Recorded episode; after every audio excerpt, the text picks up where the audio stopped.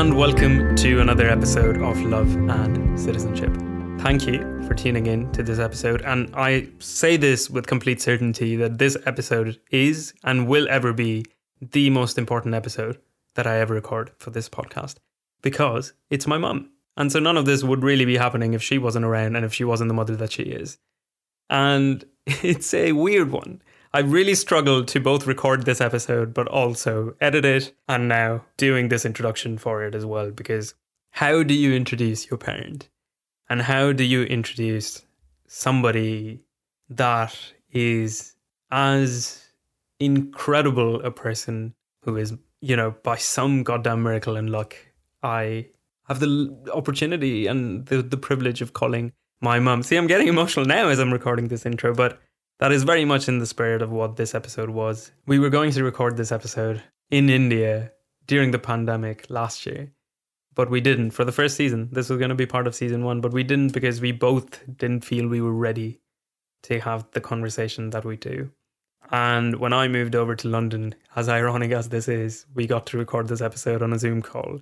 And she sat on the seat that I have sat on for the entirety of last season. So it was a bit weird and kind of threw me off as well.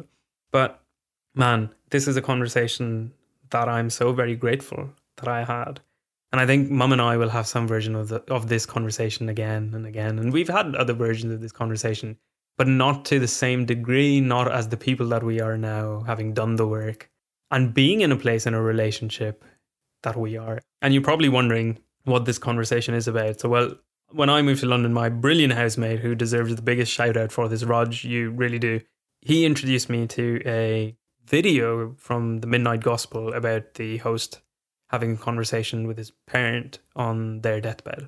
And I was really struck by how profound that experience of talking about death and life and your journey as parent and child could be. And I'm skirting around the issue, I really am, but I sat basically, I sat in front of a microphone with my mum, who, mum, if you're listening to this, which I know you are because you always listen to these episodes and I fucking love you for it.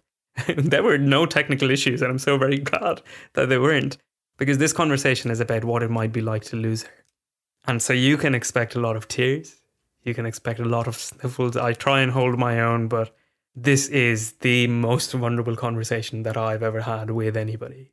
And the fact that I get to have it with her, there is not a thing that this woman doesn't know about me. And all that I am and all that I will ever be, the good in me comes from from her. And man, um, this yeah, this is this intro is very very much like what this podcast episode is. But I'm really glad that we got to do this. And my guest really needs no introduction. She is all that I value and all that I love, and she is the embodiment of love. And a fucking incredible mother. So, without further wait, my my guest, my, one of my many soulmates, but probably the oldest soulmate I have, my my best friend, the the the moral compass of my super, super ego, my mum, my mother, ma. I'm just your mother. That's it. I I think we have something, both of us something special. I don't know what to say about that. But thank you for having me. I think the reason I want this conversation, uh, for anyone listening in, we had an entire year and month to record an episode while we were still like across the hallway from each other. And the irony will never be lost on me that we have to now do this on Zoom, where I know you're petrified of things going wrong with the tech.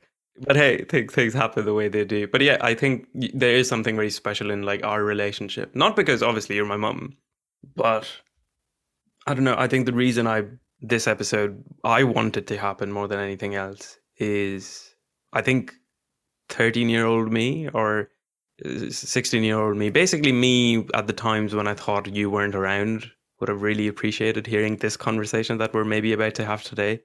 Because yeah, that's that's a thing we'll talk about. But I think there was, if you remember, I mean, you definitely remember it. There was a whole time when I wouldn't really speak a lot. Mm-hmm. You know, I'd call you once every month when I was given like what ten minutes, I think, or once every two weeks, and we were given five minutes each time. And I'd call, and I wouldn't really say anything. And I remember those times, but I think I don't maybe remember them as well as you do because you're a parent on the other end. But yeah, that, I think that's why I'm having this conversation, and for maybe you know somebody to listen to this, be like, hey, maybe this is a conversation I want to have with my parents. In which case, if you feel like you're in a place and you you have a relationship where your mum would agree to jump on a podcast about vulnerability with you, then please do it. I think okay, so to get the ball rolling, because before we jump into the very uh, traumatic questions, as I have labeled them in my head, I'm bracing to cry. Is is is how I've approached this episode. Um, what was it like having kids? Did you always know that you wanted kids? Yeah, I mean, I always wanted to have at least three children. Mm. The, I had to settle for two. so yeah, I always wanted to have a complete family, and I was very sure. I don't know why that I will have a boy and a girl. Um, why? Why? I mean, why did you want to have kids? I love children. Yeah. Or maybe um, that's that seemed right. I mean, mm-hmm. you know, you get married, you have children, you have a family, you have that sense of uh, being, you know, security. I don't know. Mm-hmm. Maybe yes. Okay. So, so I have a follow up question then. You you got married when you were twenty. Yeah. And you had Didi when you were twenty three. Am I right? 22, 23. yeah. yeah. And then obviously I come along when you're the ripe age of 25. Um, so you you you thought about having kids. Obviously, you've seen other people have kids, but then suddenly you have a kid of your own, and Didi is the first one to arrive. So you finally, you know, you have a child that's slowly growing up. Well, not slowly, quite rapidly. I could imagine growing up uh, with every passing month. What was it like to to have this thing? You know, sorry, but like fuck, I have a kid now that I am responsible for. What was that like? Oh, well, it was not it was nothing to do with the fact that you had responsibility coming up. I think in the beginning when you have children, mm-hmm. it's all about having sleepless nights, just about losing it, no patience, crazy, no schedule, nothing. I mean, one roller coaster. Oh my God. And Didi was always a handful, always. In fact, when you came, it was like a gentle breeze. I mean, you were such a saint. You, you say a gentle breeze, but uh, I, I was a very sick kid when I was born, Mum. yeah, I know. That was it. That's true. But then um, I think I learned a lot of patience mm-hmm. after Didi was born. Mm-hmm. And I think one of the reasons why, because I've always loved children, I've always had that emotional bonding for children. I, have never complained. I mean, yes, I did look forward to a weekend where there would be no kids and I would dump you off to Nani. but um, yeah, it was it was a tough time in the sense it was a challenge. You were a challenge. Yeah. Uh, well, we will get into it, but I'm I'm very curious while while we're still here. What was it like seeing Didi for the first time? Unbelievable, magic. Yeah, it was amazing. Yeah. In spite of the groggy anesthesia, yeah.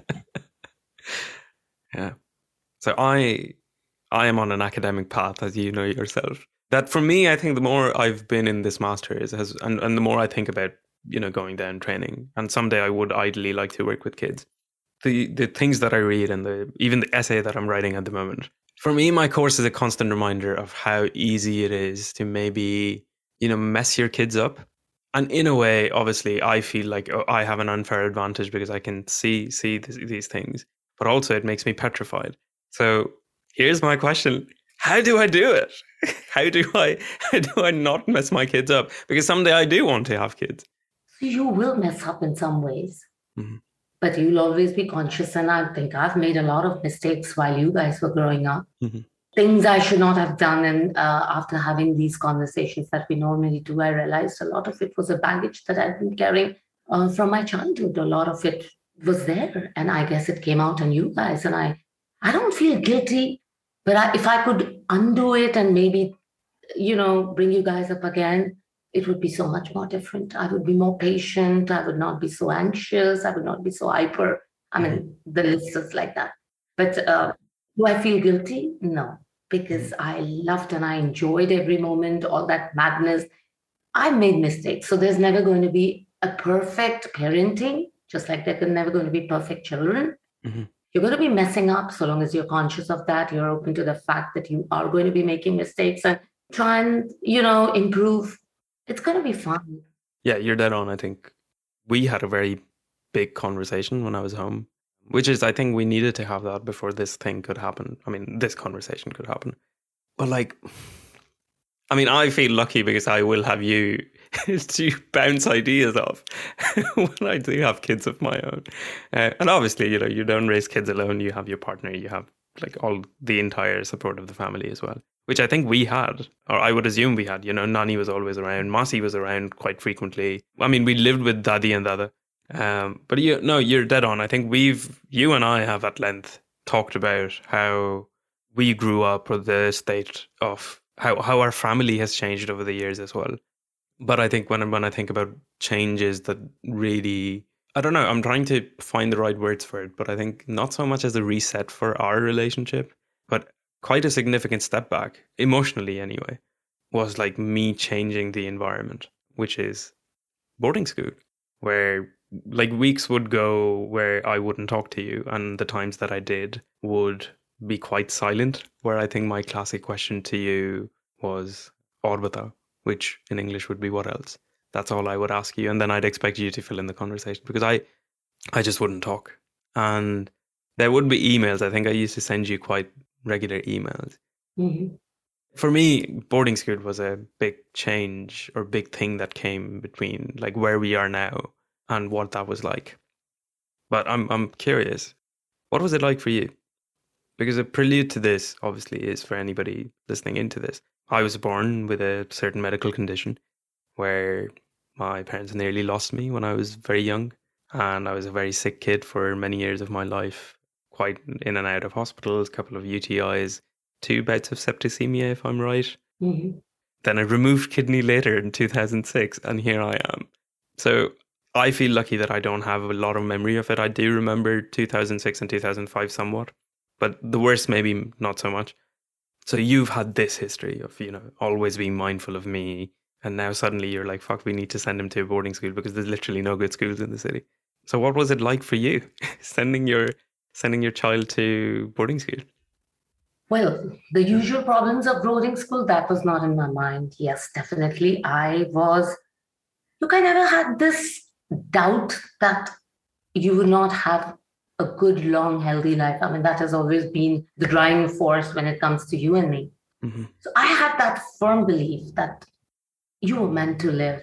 Mm-hmm. Till date, I always believed that whatever happened happened to that yeah. child. You knew you you had a different name, right? Yeah. And so uh, one that conviction I always had. I mean, I knew you'd be fine. I was worried because I think, and that's one of the mistakes uh, that I think I made was I was overprotective. Mm-hmm. I mean, I, am sure you as a parent, when you become a parent one day, is going to be doing something like that. Mm-hmm. But uh, so it happens. It happens just like that. I mean, it's not intentional. And so yes, I was worried about that because you were a simple, uh, clean soul. Mm-hmm. And um, I was worried about that. I mean, people do, you know what boarding life is like. Yeah. And yes, I was worried about your health in the sense that you made me promise that you're going to be drinking water. And I think I sort of brainwashed you into drinking water, why it is important and why you think less salt is important and why apples and bananas are the fruits that you should be having all day. Yeah. That's it. You know, when I held you in my um, hands, that tiny little bundle each time you would go into one of those huge gamma cameras and things like that. Mm-hmm.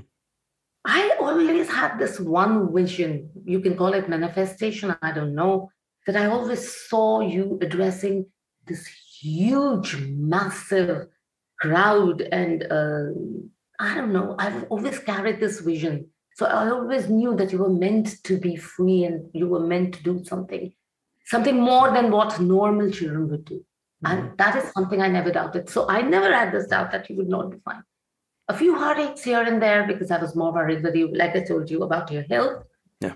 I was fine with it. I think for me, I think the reason I asked this question is I you're dead on. I I have the lived experience of being in that environment. And we we've talked at length about this, and the, and it doesn't really need to be said here because there's like two episodes before this that I've kind of gone into where, for me, I had to emotionally lock away the sensitive part of me um, to be able to survive. It ended up being about survival, and I think slowly the one year or the couple of months when the visa for the Canadian work permit hadn't come through, you saw maybe a side of me kind of lashing out or like still bottled up. But I think as time went on, and I think that couple of months was super helpful because knowing that Scindia would never be a part of my life in a present way anymore allowed me to start being me a bit more. And I know what it was like for me.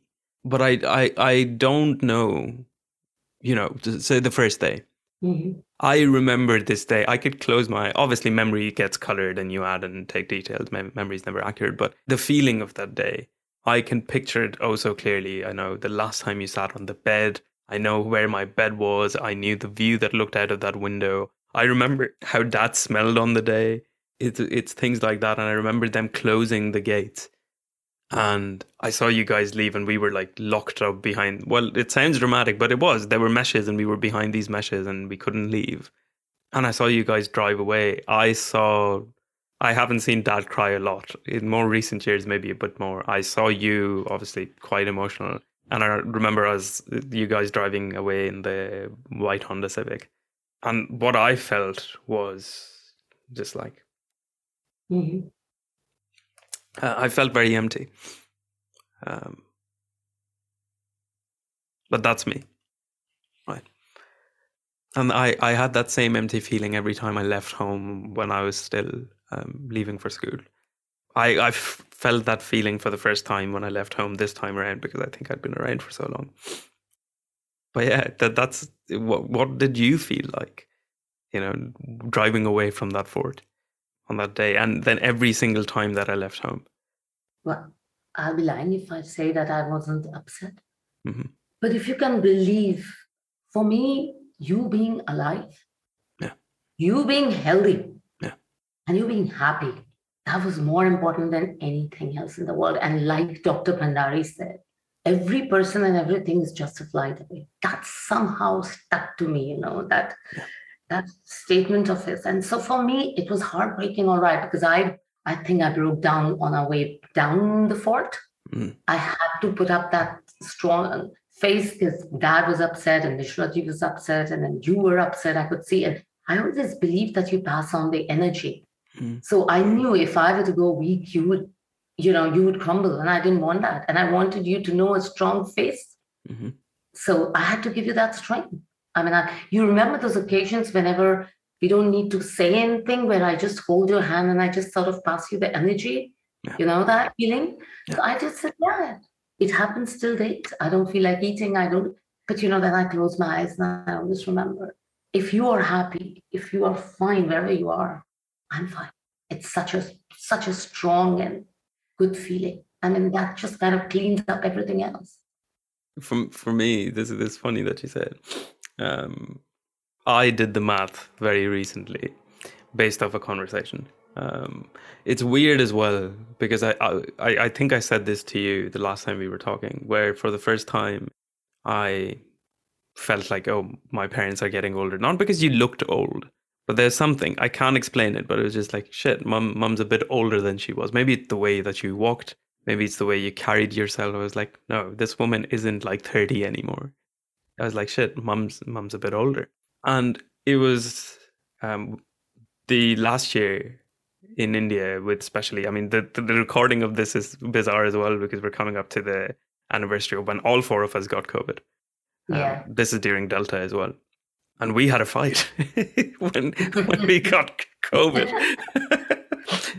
and I think it's in the aftermath of that when I we, we have a joke in the family, and I hope dad listens to this so he can hear it. That is like when dad gets sick, he's like slightly dramatic about it. When when you get sick, you you just don't show at all. You anything, you just continue with life as it was, which isn't healthy, by the way.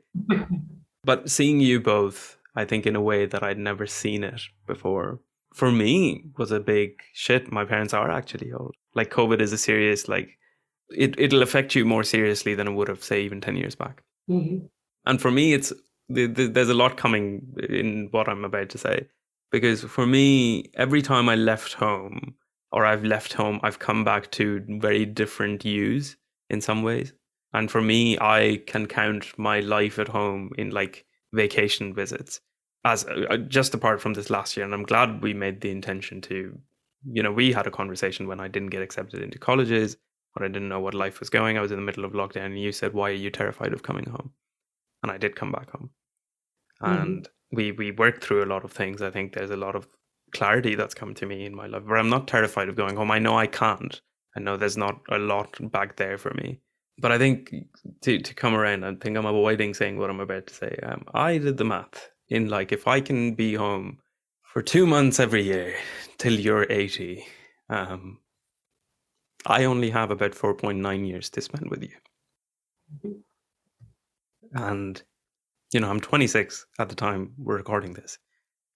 And I've only lived 26 years with you. I don't know what life is like uh, without you, Mhm.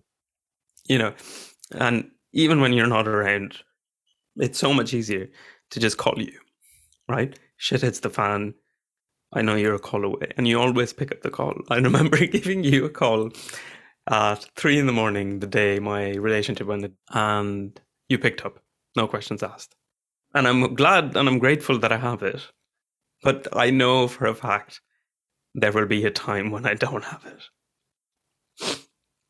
And I know there's a price I have to pay for living the life that I do, for the opportunities that I get. If I hadn't gone to Scindia, I wouldn't be here. A lot of this Mm. wouldn't have happened. Um, I wouldn't be who I am, and I think you you recognize that, and I know I do too. But it's just not fair, if that makes sense. You know, Mhm. we have a friendship. We we have a great friendship, and I obviously you know this. I love you to bits. I really do. And so I have had these 26 years of not having a life where you haven't been in it. And I will go through something that you've gone through. Mhm. I don't know. There's, there's a weird question to ask, but I want.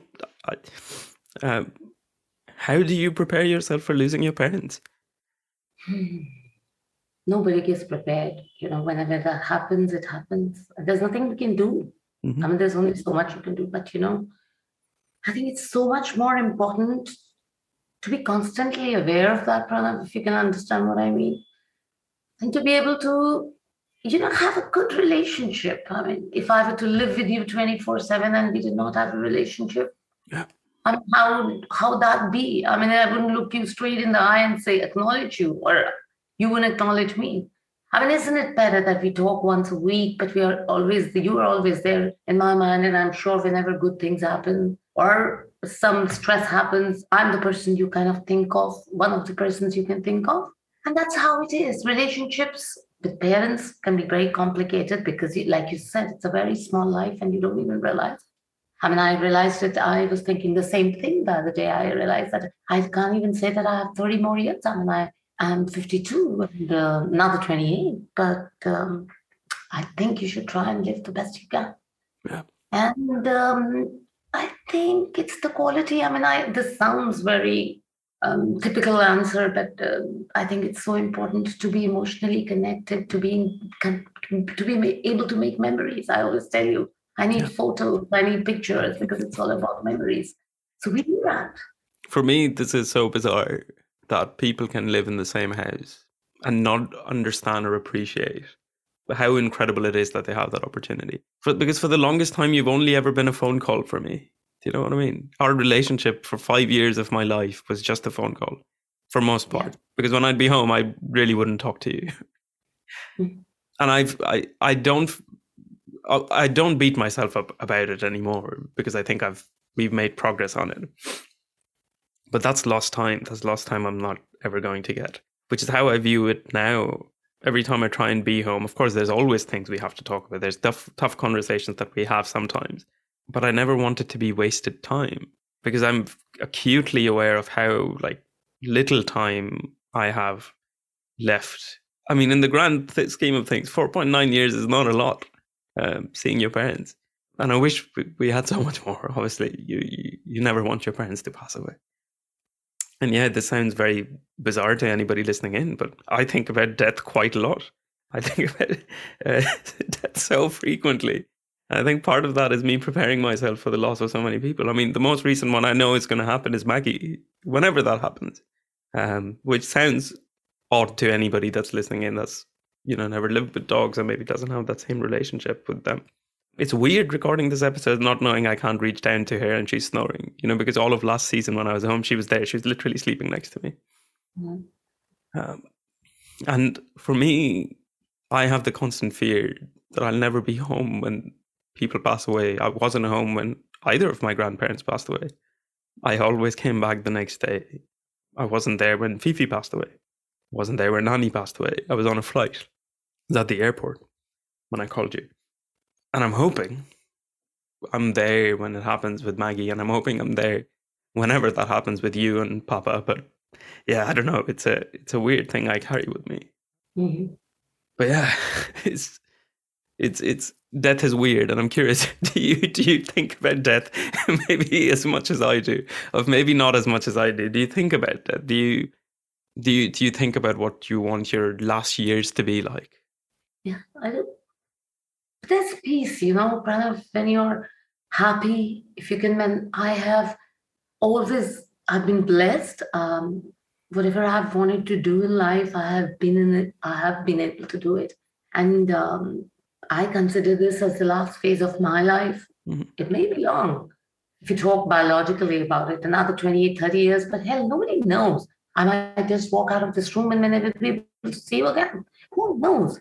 I really feel whatever time one has, one needs to, you know, plan, plan in the sense, dream about it, live it passionately. I can do that. I'm in the position right now. I'm so excited in this phase. I'm in. I know you are upset about the fact that your parents are going to die, but there's nothing new about it. We have all gone through it. And there will be a time when there are going to be moments and maybe days when you would not remember your parents. That too happens. It happens to me also. Initially, I used to feel guilty about that, but um, that's what humans are. I mean, the reason we are able to take in so much of grief, we are able to, you know, uh, come out of so much, so many tragedies is basically because being human, we do have this um, quality where we can kind of, you know, accept grief and learn to deal with it it is sad. It's it's always going to get you tears in the life. I mean, there are days when I go to the mandir and I go and pray and I see the pictures of you know your grandparents, both sides, and and I always, I mean, there are so many people who ask me why have you put the pictures in the temple? I mean, that's where you have gods there, and I say no. I mean, you always have good people there on the wall, and for them, for me, they are also good people. Yeah. And so these things are part of life. I mean, I, it is so important to have quality in your life it is so important. And to be to have that life force, that energy, that excitement to be able to wake up every morning, acutely aware of the fact that it will be your last day. I mean, sound very philosophical, and I've had a tough mm. journey to get to where I am today. Yeah. But I see it happening, the most exciting phase of my life. I mean, if you were to see it from my point of view, I see my son almost settle down, my elder one kind of settling down. I am young. I, I wanted to have kids when I was young because I wanted to be young enough to enjoy my life without responsibility, so to speak. And I'm, I can see myself doing that, me and Papa, both of us. Yeah. And so life is fantastic. And it, I think it should be the same way with you. I mean, if you close your eyes and you know that your parents are healthy, they are ambitious. I mean, you always make fun about us there. you're so ambitious that you're setting goals for us. Yeah. You know, yeah. you should be happy about that. No, I, that is true. I also think, don't want to say forget, but I get very easy with like the amount of life left. I mean, I most consciously, I nearly died in a car accident. I think something really changed since then, and which is why I do everything that I do now because I know I want to make sure there's a net positive that I leave, right? And I think I got that from you. Since we were kids, I've always seen you and dad do good for literally everybody around with no selfish gain in sight. The things that you're now putting in place for your life. I think I see you guys set down your roots in a way that will be a net positive to the community that you will find yourself in. But man, this is this is a weird one. I'm I'm I'm, I'm going to keep circling around death because you and I have many times talked about how like all we have a guarantee for is like what we have in our lifetimes. Where like once you die, whenever that is, you will cease to exist and you will only continue as a memory in my mind and Didi's minds and our grand or your grandkids if you see them. And it's interesting. It's interesting you talk about how there are days when you forget about, say, your parents, or say I'd say even your grandparents. You remember your grandparents. I don't. I have no idea. say say for anybody listening in, we talk about Beji, who would be my dad's daddy, grandmom, uh, paternal, quite a lot in the house. But like I, I don't. I have a photo of her in the mandir, but I don't know her. So with my passing, she will cease to exist. I don't know. This is a very open question, and you have my complete permission to go on a tangent on this. We've talked about your last years. We've talked about you thinking about death. I don't know, mum. what do you want me to know? Say, say, you know, the time is here. This is thought exercise, right? Time is here. You have a year. And we know after a year, all of us will cease to exist. What do you want me to know? What would you tell me? What would you like me to know? Other than obviously, I love you, which is a given. But yeah. I think you should just take it easy. you don't really need to think a lot. And I think the most natural thing, Pranav, in life is to love, to open yourself. It's absolutely okay. People who deserve you, people who can handle you with your minuses, your, you know, flaws, whatever. Mm-hmm. And it really doesn't matter. It really doesn't matter. End of the day, it is going to be who you forgave. You know, it, you feel so light. You feel so light. It's such an extra luggage holding on to what people say, keeping, you know, one of the reasons why I've learned to forgive. I mean, you know, what my life and your uh, life in boarding, we have had some experiences which I don't think people should have, but there are some things we don't have any control of. Mm-hmm. So just take it easy. Just live your life. It's one short life. And if you're multitasking, well, I'm proud of you because this is your time. This mm-hmm. is your age. You have the energy. Go for it. Here's a couple of follow up questions. There's a couple of them. We we don't have to go into the details, and I'd prefer not to, maybe for myself anyway. Yeah, it's a it's a done deal. I think is why it doesn't need to be really revisited. Uh, but uh, if you, I don't know, if you're new to the podcast, I was assaulted by a teacher in school, and my mum's a survivor of abuse as well. What was it like? Uh, because you were the first person I read that essay out to, but also you were one of the first people that I told about when that happened. And much later, you hadn't, I don't think you had a clue that it had happened until I told you when I was like 19 or 20. I think I was 20 when I told you. Mm-hmm. What was it like for you hearing about the thing that I'd gone through? I thought in some ways that I'd failed you.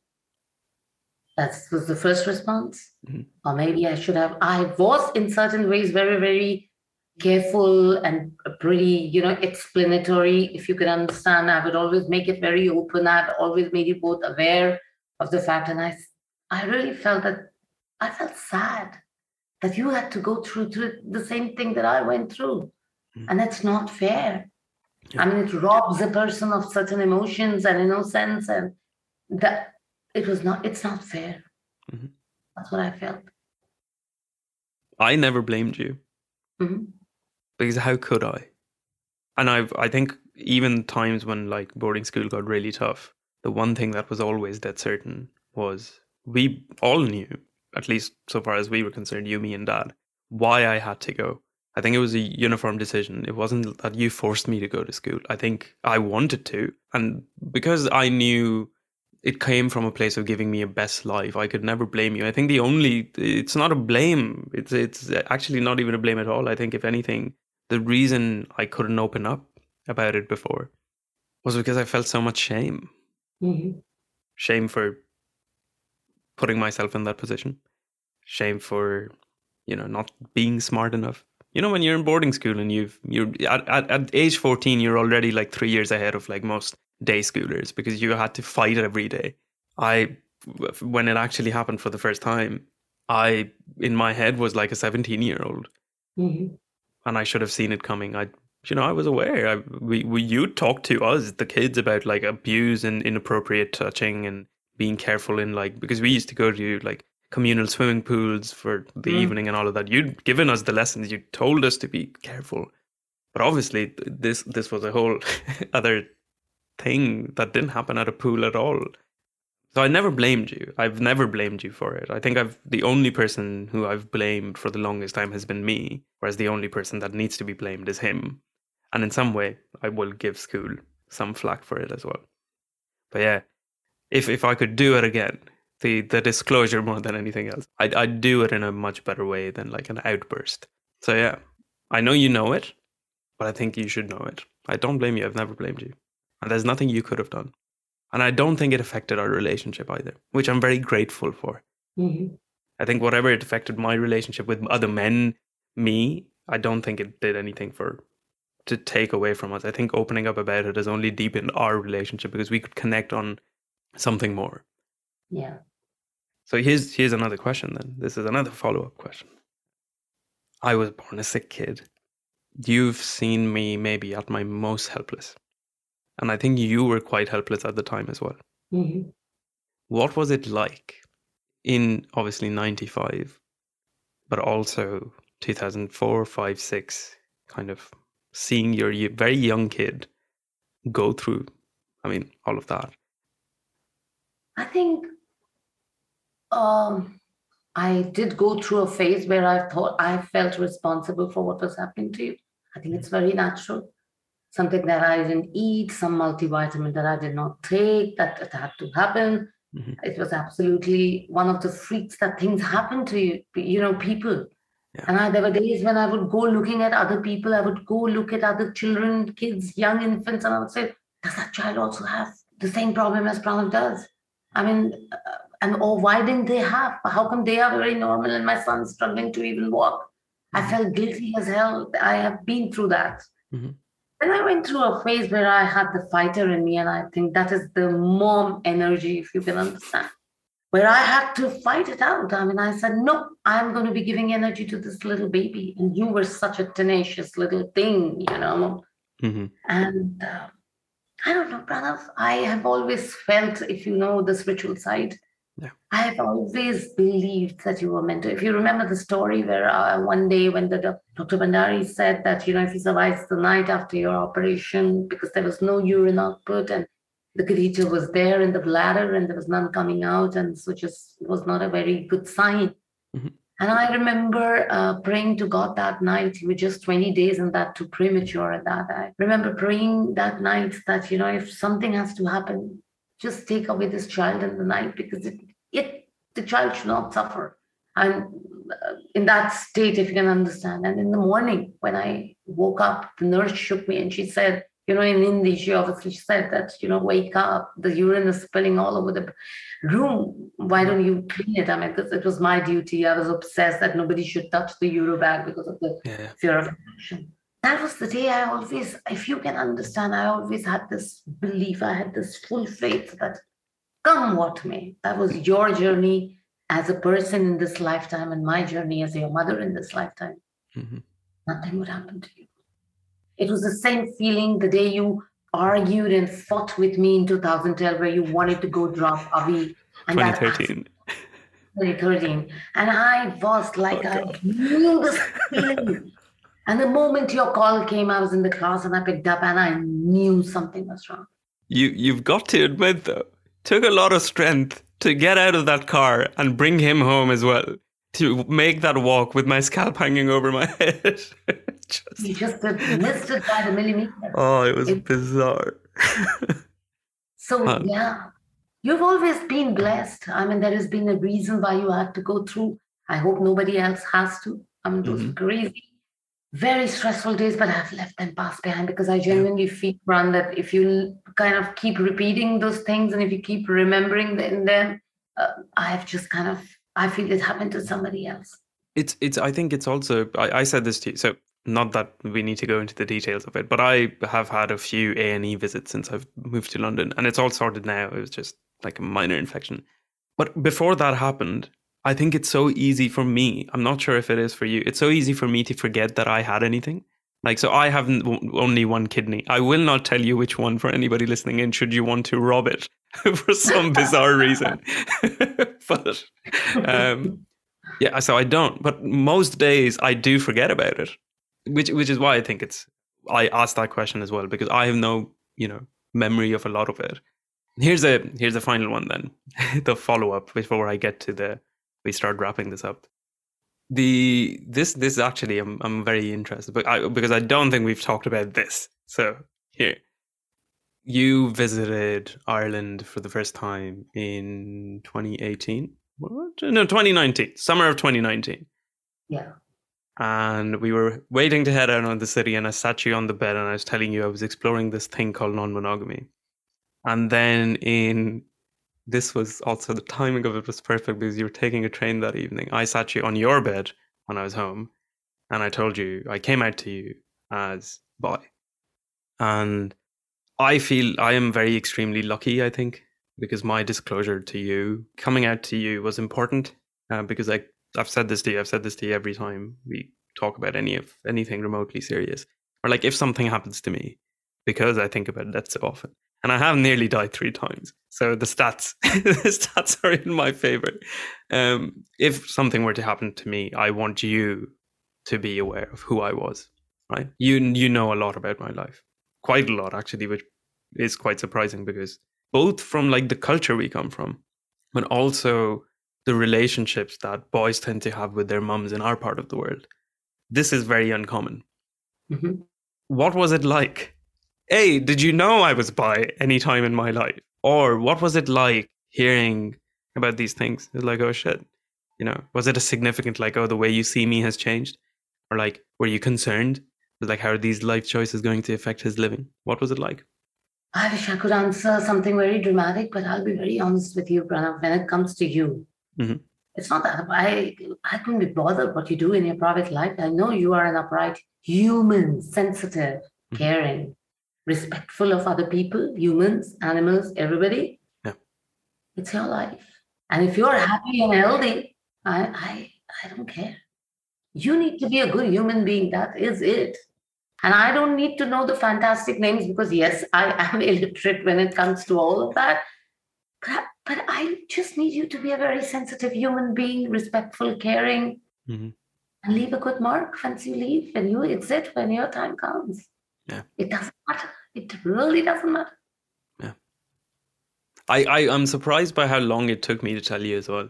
It was, which is so ridiculous now that we're even talking about it or we have talked about it. I just, for some reason, thought you'd never understand it, uh, but you do, which is great. I lucked out.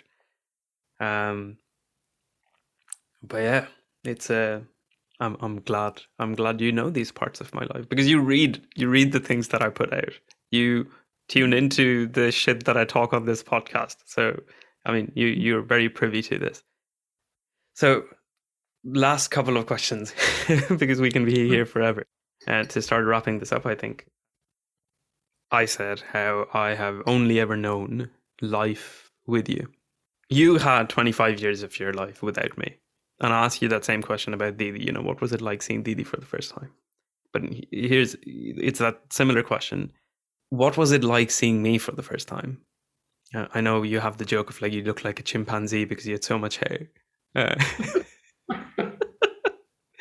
but after after I'd come out of uh, po- uh, you know post uh, operational care, uh, what was mm-hmm. it like meeting me for the first? Because I have no memory of meeting you for the first time. Do you know what I mean? This is how it is. I will have a memory of meeting you for the last time or the last moments I spend with you, but I'll never have my first memory of you because you have been my life. Mm-hmm. What was your first memory of me, or what was it like meeting me for the first time?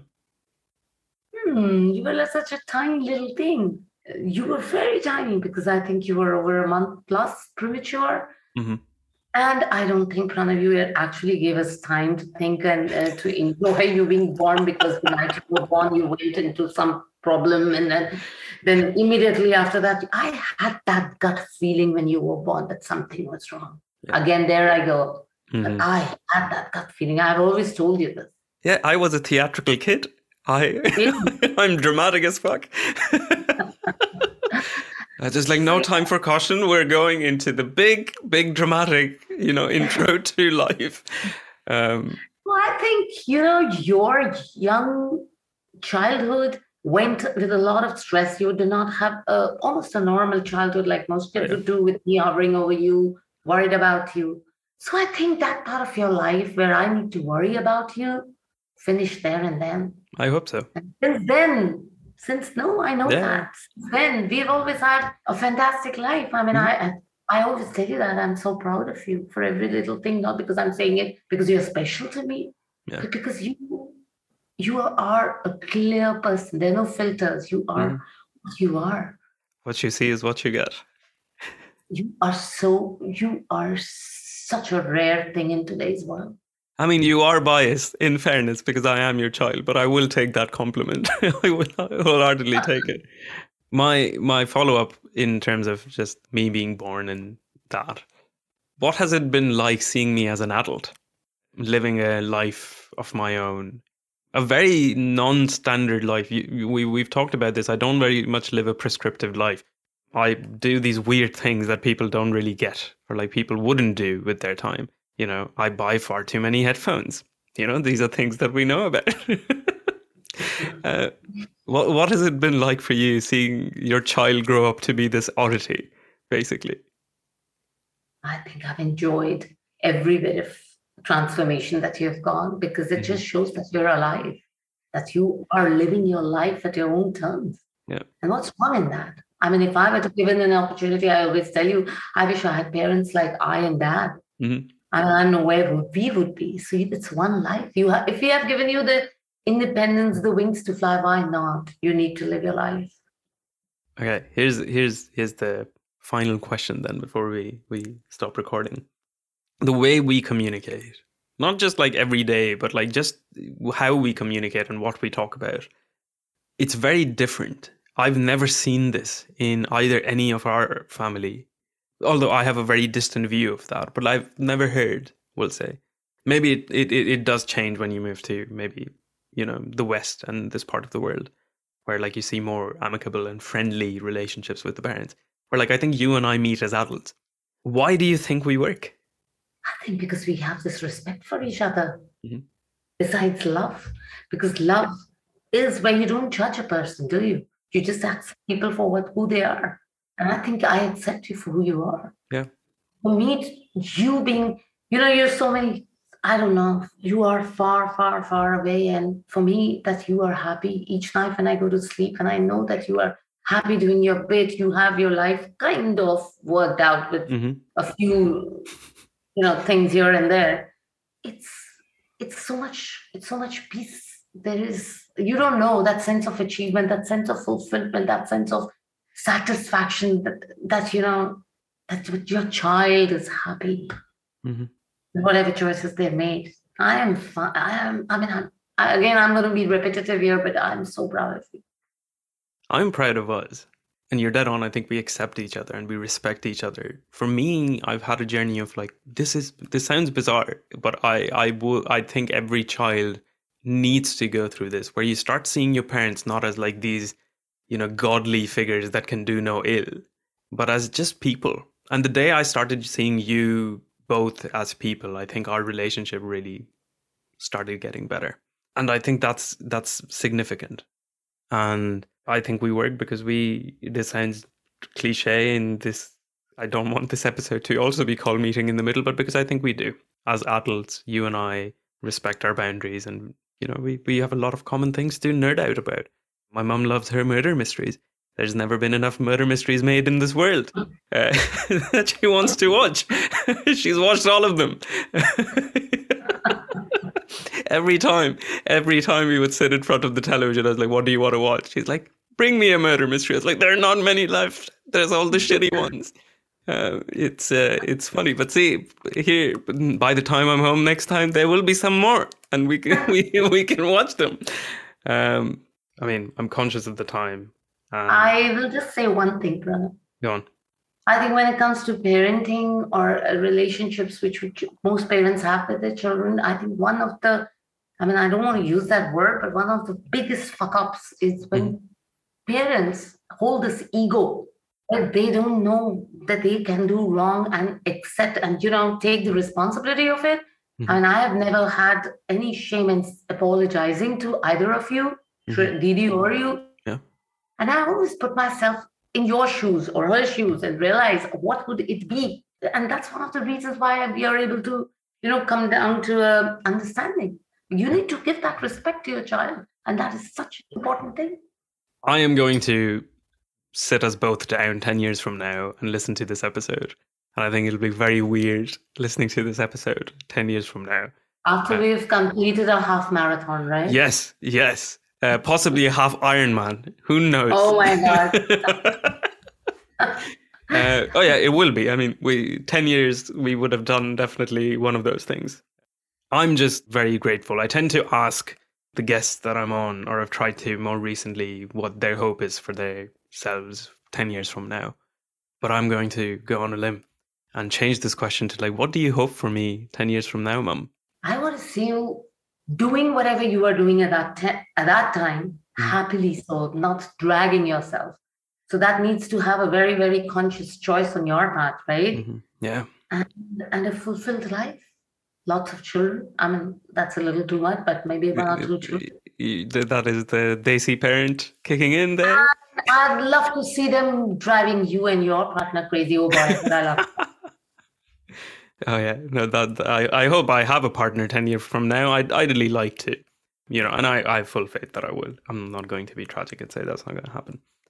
I I don't know. My hope for you is you get to live peacefully in the middle of nowhere, and mm. that you have an army of elephants around you. Um, that that'll be that'll be pretty amazing. But no, I this this is my truest wish. Uh, exactly ten years from now, or somewhere around this time, you know, that we get to wake up to you know the sound of peacocks. Yeah. I want us sitting on the deck drinking coffee hazelnut coffee preferably because that's what I'm drinking right now. And I know you like hazelnut coffee as well. I want us sitting yeah. on a deck drinking hazelnut coffee to the sound of peacocks and just chatting about this. do you remember 10 years back we recorded this episode? Oh, do you remember the time when you were a struggling student, not sure what your next career choice would be? I want that to be the conversation 10 years from now. And I just, you know, I hope you're healthy. And uh, I'd still like you to be around in a very active way. Um, I mm. think is what my wish is. But listen, of whatever I expected this episode to be, I'm very glad it's unstructured and it takes it's uh, it's my privilege to have a parent who would be willing to come on and have a vulnerable conversation. And uh, I don't know, there's a lot I can say, but I just want to say I love you. I love you too. Always. Thank you for listening to this episode. We have another episode out next week on the Wednesday, and if you like what we do and the work that we're putting out, do consider joining our Patreon. Till then, this has been Love and Citizenship, and I will catch you in the next one.